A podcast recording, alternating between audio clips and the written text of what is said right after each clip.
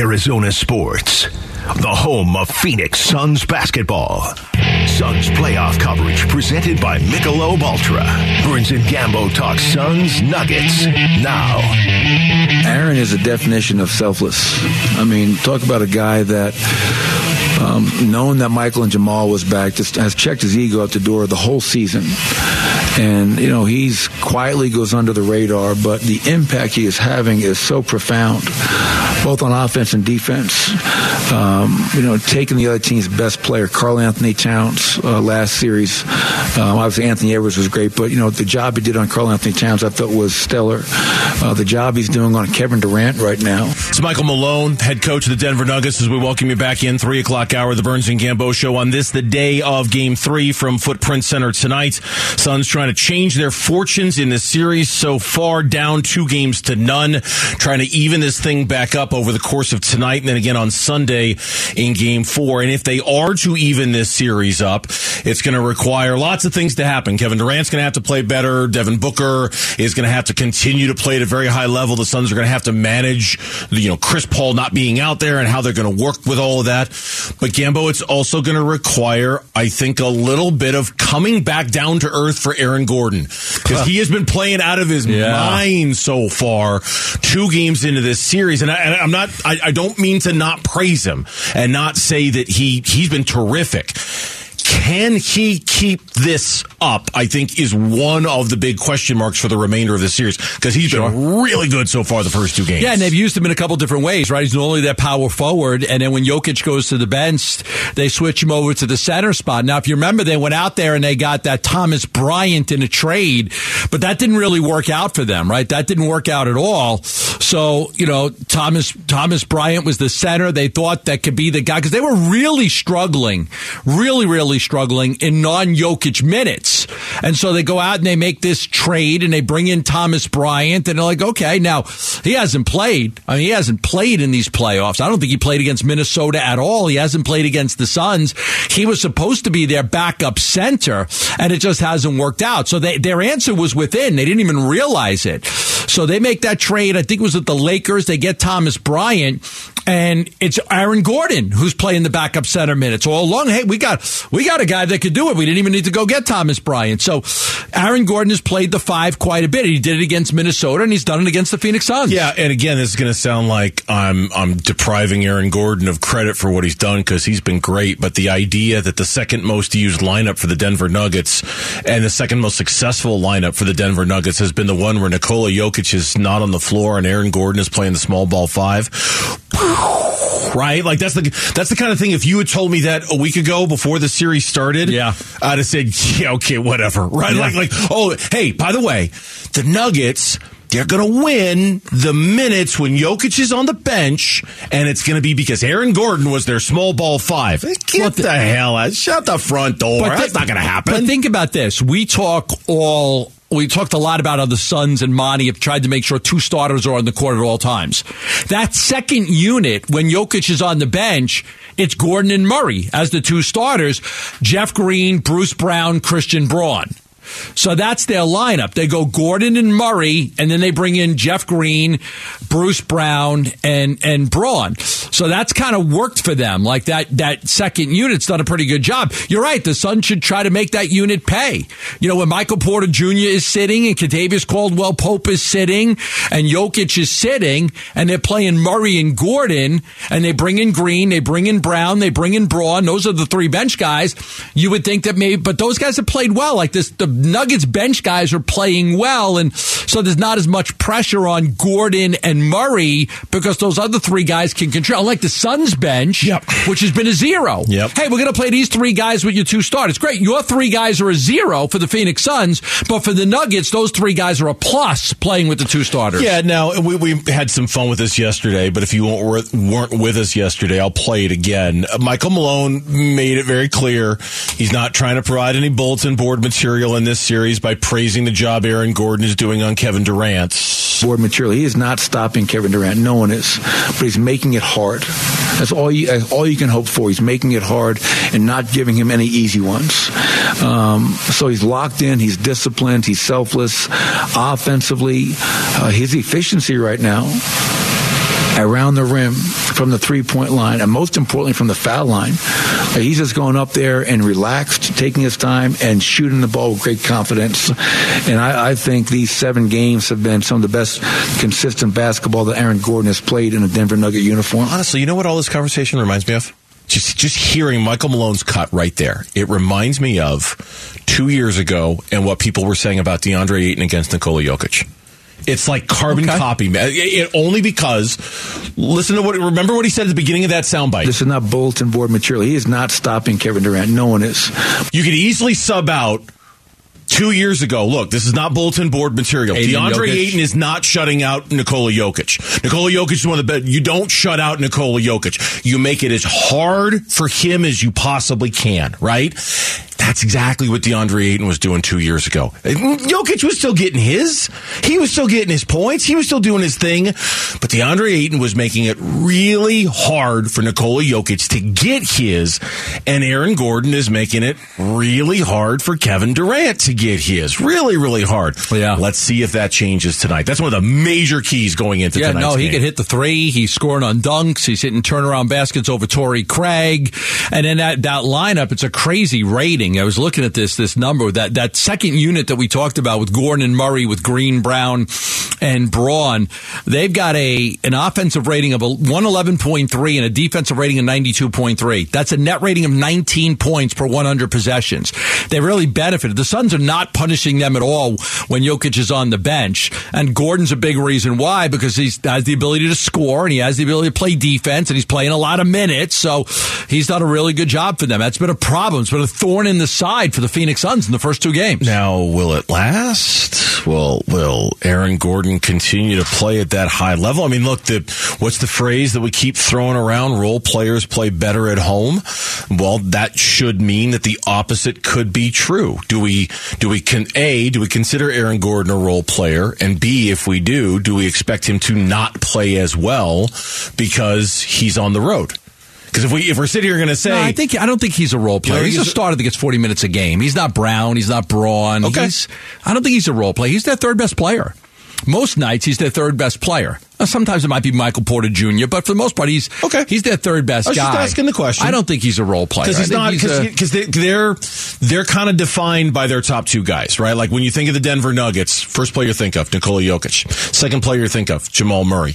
I would agree that Aaron Gordon's the third player that you think of if you were just going off the top of your mind, but I don't know if we consider him one of the stars on that team. Certainly not a role player, but he's not a star. He's not like Nikola No. Jokic, wow, or Jamal Murray, wow. He's somewhere in between role player and star on that team. And I just wonder if guys like that, will he play not quite that well because he's not at home and he doesn't have the comforts of being home? I don't know. We'll see. I. I, mean, a, I think I'm have to go look, but I think he played pretty good on the road against. I'm just going to look just a quick look Minnesota? here. I think he played pretty good on the road against Minnesota because the first two were at home. He had 14 and seven, and then 14 and seven. So he, the, he- the two the two games in Minnesota, he actually scored more points than he did in the first game and the second game. He had 13 in the first game at home.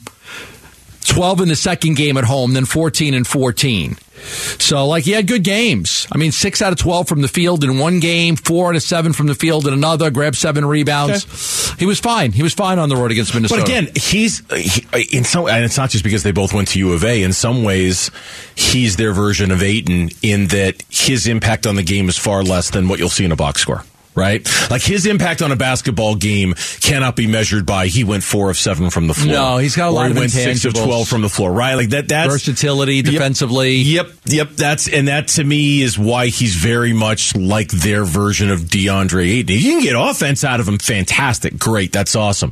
That's not the main thing we're asking Aaron Gordon to do. If you're the Denver Nuggets, you're asking Aaron Gordon to hey, see that number 35 out there. Go make it really hard for him. Go make it as hard for him as you possibly can. He's been doing great at it so Guy's far. been in the league for nine years. He's only 27 years old. yeah. He's only 27. He's been in the league for nine years. Rock and Roll Hall of Famers Red Hot Chili Peppers are headed to State Farm Stadium with their special guests, The Strokes, on May 14th. That's coming up quick, and you can win a pair of tickets right now by visiting the contest page at ArizonaSports.com. Phoenix Suns are back home. They don't have Chris Paul. What's their recipe for success without Chris Paul? One national writer, friend of ours, as a matter of fact, had an idea, and we'll share it with you next on Burns and Gambo. Arizona Sports, the home of Phoenix Suns basketball. Suns playoff coverage presented by Michelob Ultra. Burns and Gambo talk Suns Nuggets now. All right, Suns Nuggets tonight at the arena. Crucial game three for Phoenix. They are the favorites tonight, but this is a very important game. They don't win this one. Might be looking at a sweep here, reversal of what happened just two years ago. Kevin Pelton, our good buddy, did a nice piece on, on how the Suns can bounce back in this game. And Birdsey, a lot of good angles there on what Phoenix could do to bounce back against the Nuggets tonight in game three. Yeah, and, you know, a, a bunch of them we've talked about. A bunch of them we'll talk about a little bit more. Um, one in particular is, I think, something that we expect to see a lot of tonight, depending on how much time Cam Payne gets and how effective Cam Payne is going to be. But in those moments when it's point book and when he's out there running the show, uh, he, one of his suggestions was have Kevin Durant screen for Devin Booker a lot. Get your number one scoring option and Kevin Durant involved a little bit more. But before we get into some of these specific suggestions from our guy Kevin Pelton, I want to start with how he led the piece because I think in some ways it's almost the most interesting thing about writing about how the Suns can get back into this series. Okay, we, are sitting here and we're focused on 2-0, 2-0, 2-0. Teams that are 2-0, it's what, 7%? Yes. 8% of the time. This is why we like Kevin Pelton here on the Burns and Gambo show. He thinks outside the box. He dug a little bit deeper than just that. He writes the chances are much better for teams like Phoenix, which were favored entering the series without home court advantage. So again, it's a really thin slice here of teams, but think about it. Yeah. Teams like Phoenix, who were favorites to win the series but didn't have home court advantage. According to pre series odds, four of the 13 teams, like the Phoenix Suns, that started their series down 2 0, came back to win. And that includes the Golden State Warriors of the Sacramento I would Kings. have loved it. I would have loved it, except for one thing. Yeah. The Suns lost their starting point guard. Yeah, get now now send up the bat signal. Tell them to do it with a team that lost one of their top players to an injury. Run the simulations. Run the simulation. Run out of those, Run out of those, the, the thirteen teams, did anybody lose a Yeah, a key play? Like I would have really liked it if Chris Paul was healthy. Okay, and I would have said, oh, teams that are favored bounce back at a higher rate, thirty one percent compared to eight percent. It's still even with with that, it's still two thirds compared to like you know less than ten percent of a chance. But with Chris Paul out, that changes the whole dynamics of that as well. You're asking the Suns to do something. It's very difficult to do. And oh, by the way, take away one of your most important players on the court. He's not going to play probably the rest of this series. Yeah, no, that that is a good point. And and I I will I will admit I'm curious to see what it looks like without Chris Paul out there. Like, is it like there were times during that Clippers series I thought the offense ran better when Chris Paul wasn't out there. Now I know that kind of ignores the numbers. We talked about the numbers yesterday from Kellen's story. Chris was good. when Chris is on the floor, was- when Chris isn't on the floor, the numbers, the difference, the things like. I'm just talking Remember about what it was offhand? Because it was a big difference when Chris was on the floor as far as uh, an eight point advantage per 100 possessions when he's on, an 18 point disadvantage per 100 possessions when he's off. Wow. And that was the biggest swing of anybody on the team, if I remember right. So, look, I, I'm, I'm not going to dispute the math and I'm not going to dispute the numbers. I'm just talking about from a pure eye test standpoint during that Clippers series. There were moments where point book, I thought the offense ran better and felt better than Chris Paul. You know, like it just seemed like it had better pace, it had better flow, it had it, it, they were stepping on the gas a little bit more. I'm I'm excited to see Point Book tonight, but I'm also hesitant about Chris and his and his um, absence from this series. All right, so here's some of the things that Pelton talked about. Number one, have Kevin Durant screen for Devin Booker. Okay. Uh, it's surprising how little two man game we saw between the Suns' two best players in games one and games two. Now, when he says screen, he's like Kevin Durant actually has to make solid contact rather than slip it out or kind of leaving it a little early. and the Nuggets have been much more physical in this series. And the Nuggets have been much, much more physical in this series. The second one I'm going to skip because we're going to talk about it a lot in the next segment, and and that is win the minutes that Jokic sits. We've talked talked a lot, of, a little bit about that. We're going to talk really about that coming up in the next segment. Nikola Jokic attacking him off the ball.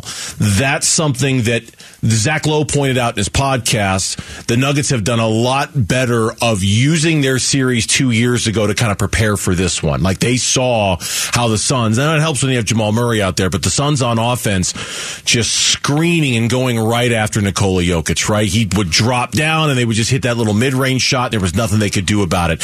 They've done a much, much better job. The Nuggets have kind of countering that, and the Suns have to come to a counter for something yeah, like that. If you could get him away from the basket somehow, some way, make him come out, then the rebound numbers should you know be more in favor of the Phoenix Suns because they're getting killed on the boards right now.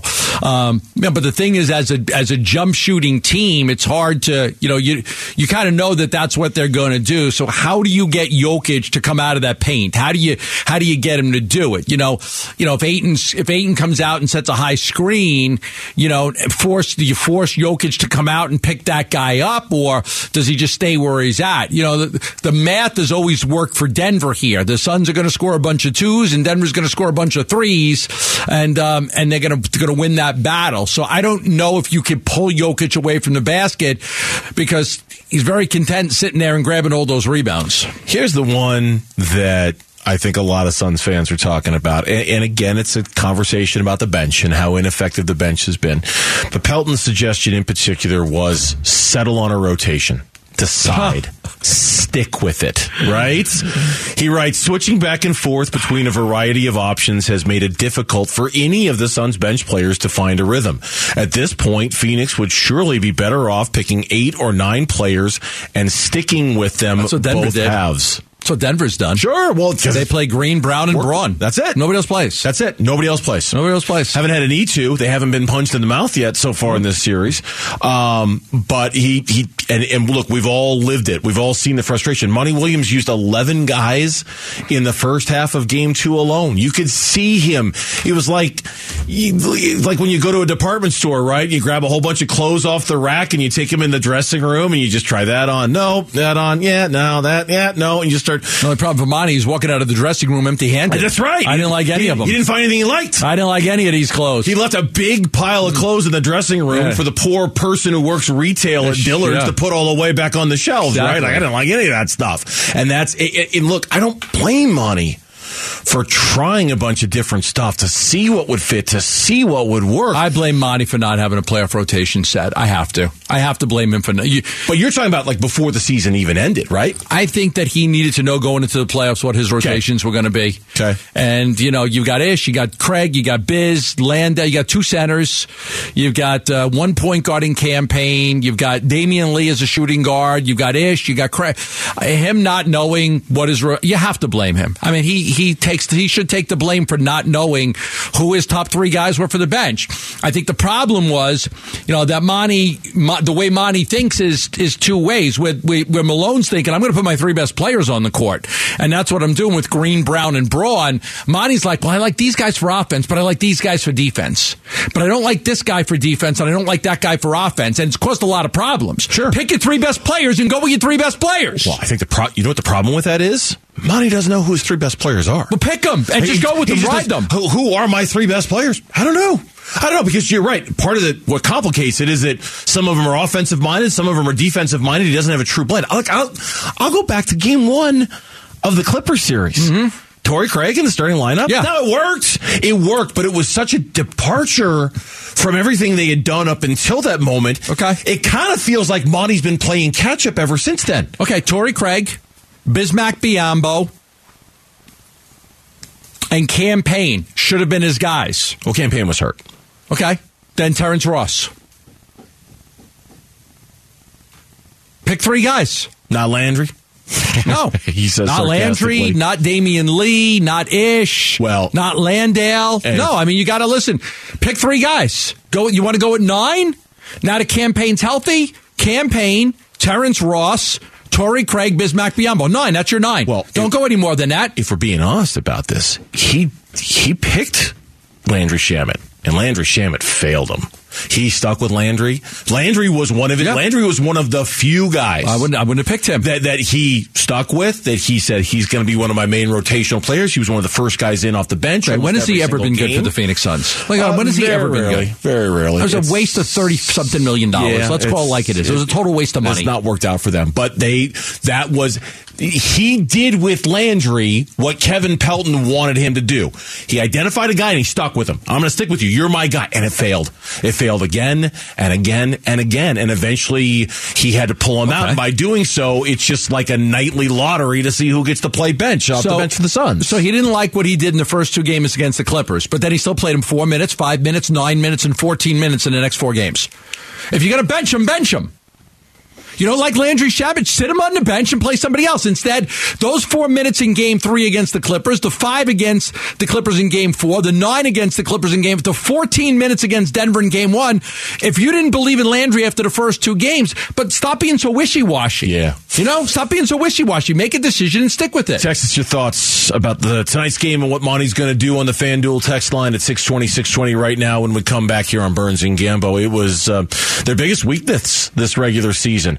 And the Phoenix Suns have not been able to take advantage of what the Nuggets have now turned into apparently their greatest strength these playoffs. We'll tell you what it is coming up on the Burns and Gambo show. Arizona Sports, the home of Phoenix Suns basketball. Suns playoff coverage presented by Michelob Ultra. Burns and Gambo talk Suns Nuggets now.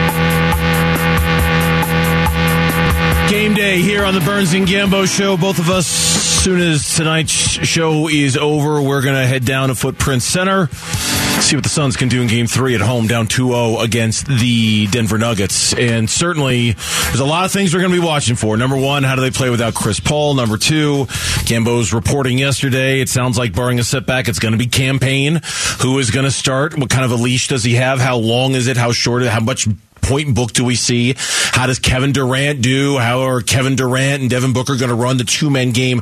We've got like a long running list of things to watch for tonight. Somewhere on your list, if you're watching tonight's game, all right, what you need to watch for is that moment, whenever it happens, when Nikola Jokic checks out of the game. All right. I want you to see Nikola Jokic walk off the court. I'm not talking to you, Gambo. I'm talking to the audience because I know you're going to do this because Okay. you take you take great notes about substitutions. When you see Nikola Jokic head to the bench and he sits down, I want your eyes to go to the little score bug and I want you to take note of what the score is. And then when Jokic checks back in, I want you to look back at the score and see what the score is again. That part of the game has been killing the Phoenix Suns so far in these first two games. 100%. Killing them. We noticed it so much in game one. Yeah.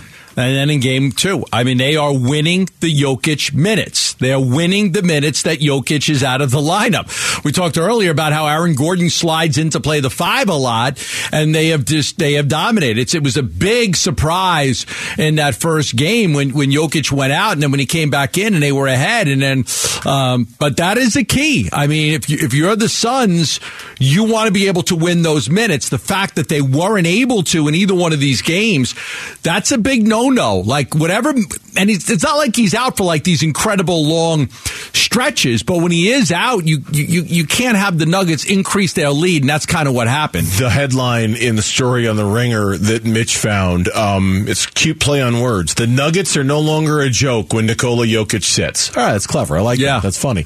And then they go on and they paint this picture with the numbers, and you know their net rating is this with them, their net rating is that without them, and and what a shock it's been. It's not just been against the Suns, by the way. It's been all postseason long. Right. It was against it was against Minnesota too. Um, a lot of this, and we talked about this a little earlier in the show when when they go small like that, and Aaron Gordon is playing at the center position, how well that he's done. In fact, I'm going to read this from the FanDuel text line because we spent so much time the last couple days talking about Aaron Gordon and how well he's played. Uh, one of our listeners on the FanDuel text line described Aaron Gordon as the Shawn Marion of the Denver Nuggets. Ooh, I like that. Right, I like That's that. Good. Yeah, Yeah. because of his ability to play multiple positions, guard multiple guys, even be a small ball five out there, Yeah. and it's worked. It's worked really well for Denver. Look, what we can what you can look at is look at the first game. Okay, brutal first half. Suns are down by 17. What was crazy about that is the, the non-Jokic minutes were uh, a plus eight. He checked out with 133 left in the first quarter. Denver's up by one. When he comes back into the game after a long rest, six minutes and 36 seconds of the second quarter, they're up by eight. So the, the they outscored the Suns 21 to 14 in that stretch. That's the that's that's got to be what not doesn't happen anymore. Can't have those type of stretches when you've got Jokic on the bench. He went to the bench with 133 left in the first quarter, came back 636 left in the second quarter, and then, and they actually increased the lead from one to eight. So it's a plus seven. That's that's terrible for Phoenix. Can't happen. Can't happen. Can't happen. No, and and I remember that stretch because I remember thinking, okay, DeAndre Ayton, go to town. He's not out there. Go to town. You, you, should be able to get a bunch of offensive rebounds. You should be able to score. Nikola Jokic is is go get, and, and it didn't it didn't happen. I'm going to go back to Kevin Pelton, okay. our our favorite ESPN NBA insider. He frequently joins the show. He wrote extensively about this, and he talked about those non Jokic minutes and his idea. And I'll be curious to see if the Suns roll this out at any point tonight is to play Kevin Durant as your small ball five when on those lineups when when Jokic isn't out there. You know, to have Kevin Durant be your center and say, "Oh, you guys are going small. Okay, we're going to go small too." When, when against and, Gordon and K, against and KD's going to be our five. KD's going to be our small ball five. It's basically a seven footer. I mean, he's he's yeah. He's, it's just Gordon's very physical player. He's yes. gonna he's gonna ram that body into you. He's gonna you know now Gordon. You know KD can block shots. Uh, yeah, I think it, it's not going to be for crazy long amounts of time, but it might be worth something to try instead of having Biyombo come into the game. Maybe keep KD out there and let KD play. But there's a major concern about the amount of minutes that KD has played so far. And remember, he's, been, he's, he's missed a lot of games this year. He's been hurt a whole oh, yeah. bunch, and you know you pile those minutes up. But it's definitely worth a try to maybe switch that off and see if you can counter what they're doing with uh, Gordon at the five. It's the, it's the minutes thing that is again on your top 10 list of things to keep an eye out for tonight. That's something else on the list right? How long does book sit? How long does kd sit? How comfortable is monty sitting either one of those guys? How comfortable you know the, the stagger making sure that one of them is on the floor all the time? I have to assume that's in effect tonight that, that that should always be in effect for the suns but to what extent? I mean you, you even had the suggestion of which by the way one of my best friends in the whole world thought it was a great idea is to it's just to play all five bench guys at the same time with no Durant and no Booker and that way nobody feels like they have to defer nobody feels like this isn't a good shot that I'm taking because it's not Kevin Durant or Devin Booker who's Yeah, they taking it keep I deferring. can't yeah it's and, They and- deferring. and look let's be honest we're talking about Josh Okogie right we're talking about Josh Okogie having a wide open five footer and going yep nope nope never mind I'm going to pass it out I'll say this Cam Payne, he ain't gonna have that problem.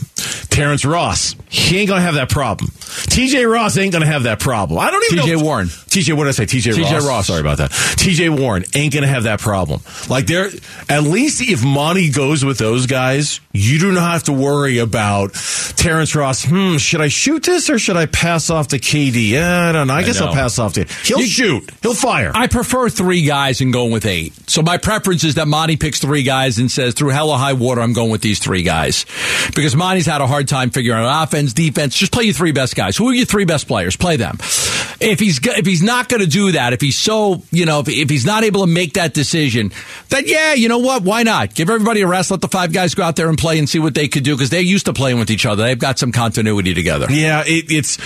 I can see why Monty would not want to do that. It's got to make you really uncomfortable not to have either Kevin Durant or Devin Booker on the floor. But then that that again circles back to the minutes conversation.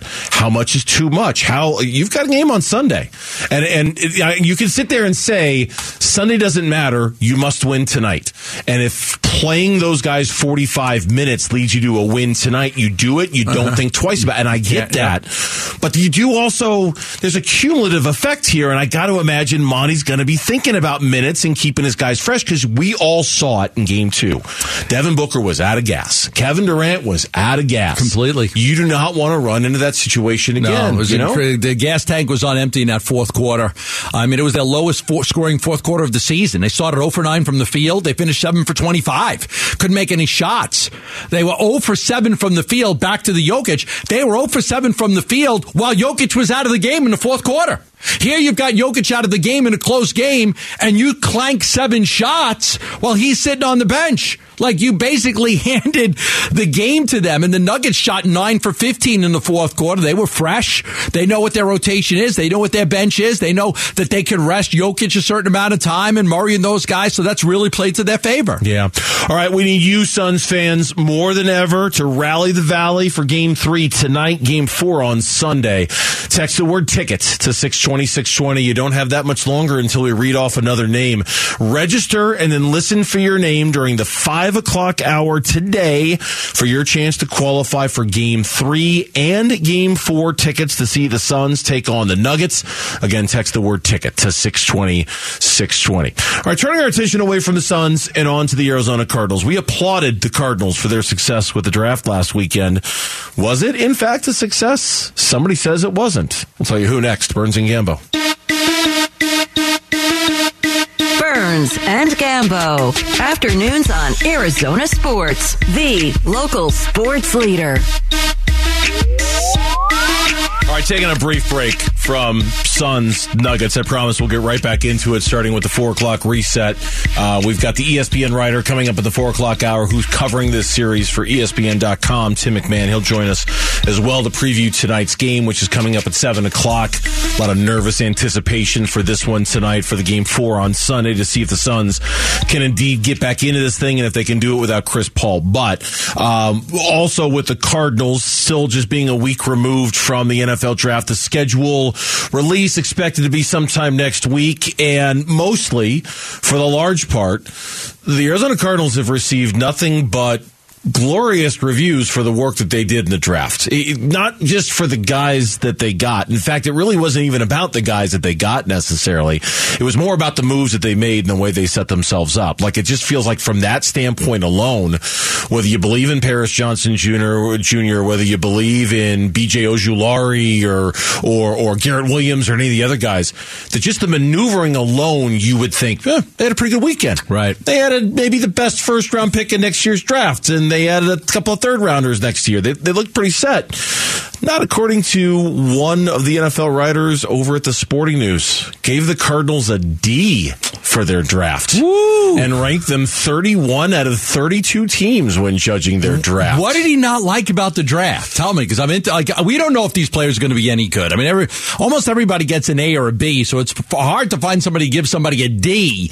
Um, basically, saying all these players are garbage if you give somebody a D. So, what did he not like about it? The card he wrote the Cardinals went into trade down mode to stockpile for new coach Jonathan Gannon and new GM Monty Ossenfort, but this is a very underwhelming bunch outside of Ojulari and Williams, including, in his estimation, a bit of a forced luxury pick in Paris Johnson Jr., prompted by Kyler Murray. Wilson Gaines and Tune were shaky selections in the middle with a mild rebound for Pappoe and Clark at the end of the draft. That was so. So if I'm so not loving the Paris Johnson pick and underwhelmed with several of the picks in the middle of the draft. Yeah, liked Ojulari, liked Garrett Williams. That was the second and the third round pick. But I, I think the main knock is that the first round pick they feel like because I'm guessing I'm just reading into this because they already had DJ Humphreys, because they already had Kelvin Beachum because they already had Josh Jones that maybe they didn't need a left tackle that maybe that wasn't a, a good value pick for them because it felt like they had tackles on the roster and it was kind of a luxury pick to go get another one and then I totally disagree with I, that. So do I. So do I. And then in parentheses, the prompted by Kyler Murray bit seems to be a little bit of a dig at Paris Johnson Jr. maybe being Kyler Murray's preferred player, and maybe the suggestion, maybe the hint that the Cardinals were kind of deferring to their star quarterback in terms of what player he wanted in the draft. Is that the suggestion Sure, that I'm be. supposed to get out of this? That that's kind Could of the be. vibe I got. Yeah. Look, the worst. Listen, DJ Humphries. It's not like DJ Humphries is old. Okay, he's twenty nine years old. When the season ends, he'll be thirty. So he'll be thirty when the season ends. You got to start finding that replacement for those guys two years in advance because it takes tackles years to develop. You don't sit there and say, "Oh, this is the last year of me having this guy. Let me you know, next we'll draft in, we'll draft his replacement and say this was the last year for DJ Humphries." You know, you're not supposed to go into it and say, "We'll draft a tackle with our first or second pick in the next round. He'll be the replacement." Can't do it like that. Mm-hmm. Tackles take time to develop. These kids are kids. They grow up against grown men, and it's a much different than than college football. So you draft. The, you know the Pittsburgh Steelers were always great at this. I'm going to draft the guy that's going to replace this guy two years earlier. They were so great at it, and it's the right philosophy. So if you're looking at DJ Humphries, you're saying he's my left tackle now at 29, and he'll be my net left tackle at 30. By 31 or 32, I don't know. I might have to move him to right tackle, or we might get off the contract. That's why you got a Paris Johnson ready. The, the, philosophy is right. I don't know if the player's right or not. I don't yeah. know if Paris Johnson's going to be any good or he's going to be a bust. Yeah. But I think the philosophy on drafting the tackle is the right idea. Plus, you always need depth at that position. You need depth at that position, and the versatility that Paris Johnson Jr. showed when he was at Ohio State. He's played guard. He can play guard. Like the, the Cardinals might need him to play guard this year. He he. If he's one of their five best offensive linemen, he should play. He should play. Yeah, I, I, I he, he could very well be your left guard this season, and that'd be fine if he if he wins the job and he's one of your five best offensive linemen. You do it now. You know, I I don't think having too many left tackles I don't think that's a bad problem to have in the NFL. I really, especially when you start preparing for the future, knowing that Kelvin Beachum isn't going to be around much longer, knowing that Josh Jones, have no idea what they have in Josh Jones. Not a clue. He's been around for a few years, played a little. Yeah. We all thought he was one of the tackles of the future. It really hasn't materialized yet. They brought back Kelvin Beachum. I don't know. And DJ Humphrey, yeah, he might have one good year left in him before he starts to slip and slide. He's not any good anymore. I, I have no problem with the value of that. Then, if you go big picture, you found a story of, and I can't remember what. Yeah, CB, CBS, CBS Sports. CBS Sports ranking uh, the off seasons of all yeah, the teams. They ranked all 32 teams for their draft picks, free agent moves, trades, and more. They gave the Cardinals a D, and it says they must be saving their money for something. It's understandable they didn't want to pay massive bucks to keep Zach Allen or Byron Murphy, uh, but that means Jonathan Garrett inherited uh, D is still devoid of many building blocks. I talked about wide receiver Zach Pascal and Kyzir White have followed Gannon from Philly, but they're role players at best. At least they're prioritizing the trenches in some sense by drafting Paris Johnson Jr. early. But they just, you know, when you factor in the whole offseason, they may like to draft a little bit, but they do looked at the free agency and they didn't plug any holes in free agency except for just, you know, they plugged holes for guys that can come in for one year and fill a void, but they didn't look to get guys that are an upgrade over what they had. Can I, can I be honest with you? Yeah. Okay. The more I think about what the Cardinals have done this offseason, and I'm being dead serious with you, the more I love it the more I love everything yeah, you, they've done this because, offseason. Because it, it, looks like a tanking. They're they're embracing yeah. who they are. Yeah. They're, okay, we're not going to be why any go good. get good again? Why, why, go spend money on a guy when we're not going to be any good? Let's say let's roll our money to next year. Let's roll our draft picks to next year. Let's prepare to be good again next year. Let's look in the mirror, take a good long cold hard look at us and realize we're not going to be any good. Embrace it. Lean into it. Steer the sails right into that storm. Just don't right. be any good this year. And, and to that point what was the point in bringing back Zach Gallen? What was the point in bringing back Byron Murphy? They're, they're, embrace who you are. The more I think about what they've done this offseason, the more I really, really like it. And yes, this will make you happy. I want them to lose. Yes, I like that. I, like I want them to lose this I like year. It. You're coming around. I do because You're coming it, around. That's the plan. But you know what I say? Listen, why would you sign a bunch of players that may take you from a two win football team to a five win football team? What helped the Cardinals this year is that they were so bad they were in a position to make a massive trade that helped them. Okay, when you're picking when you when you're the Raiders and you're six and eleven, you can't make that trade.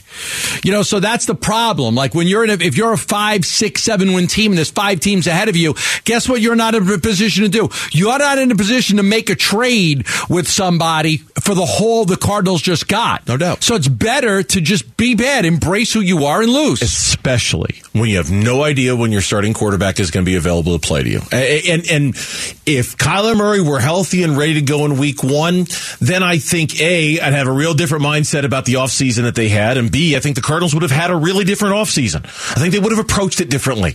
But knowing their quarterback is going to be out four, five, six, eight, nine, who knows? I have no idea how long he's going to be out.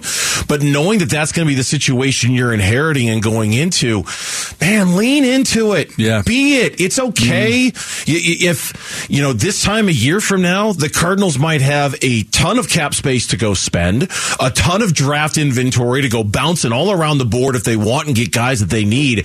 They could be in a position to turn this thing around like that if they're smart with what they do and they've drafted well and they spend well. If the, is that worth one bad year, two bad years of Cardinals football? For me, it is. I got no problem with that at all. Totally worth it if that's going to put you in a position for a couple of years to draft really high and redo that roster. And again, not just drafted high in one round, you drafted high in every round. Yep. Phoenix Suns must win tonight. We all know it.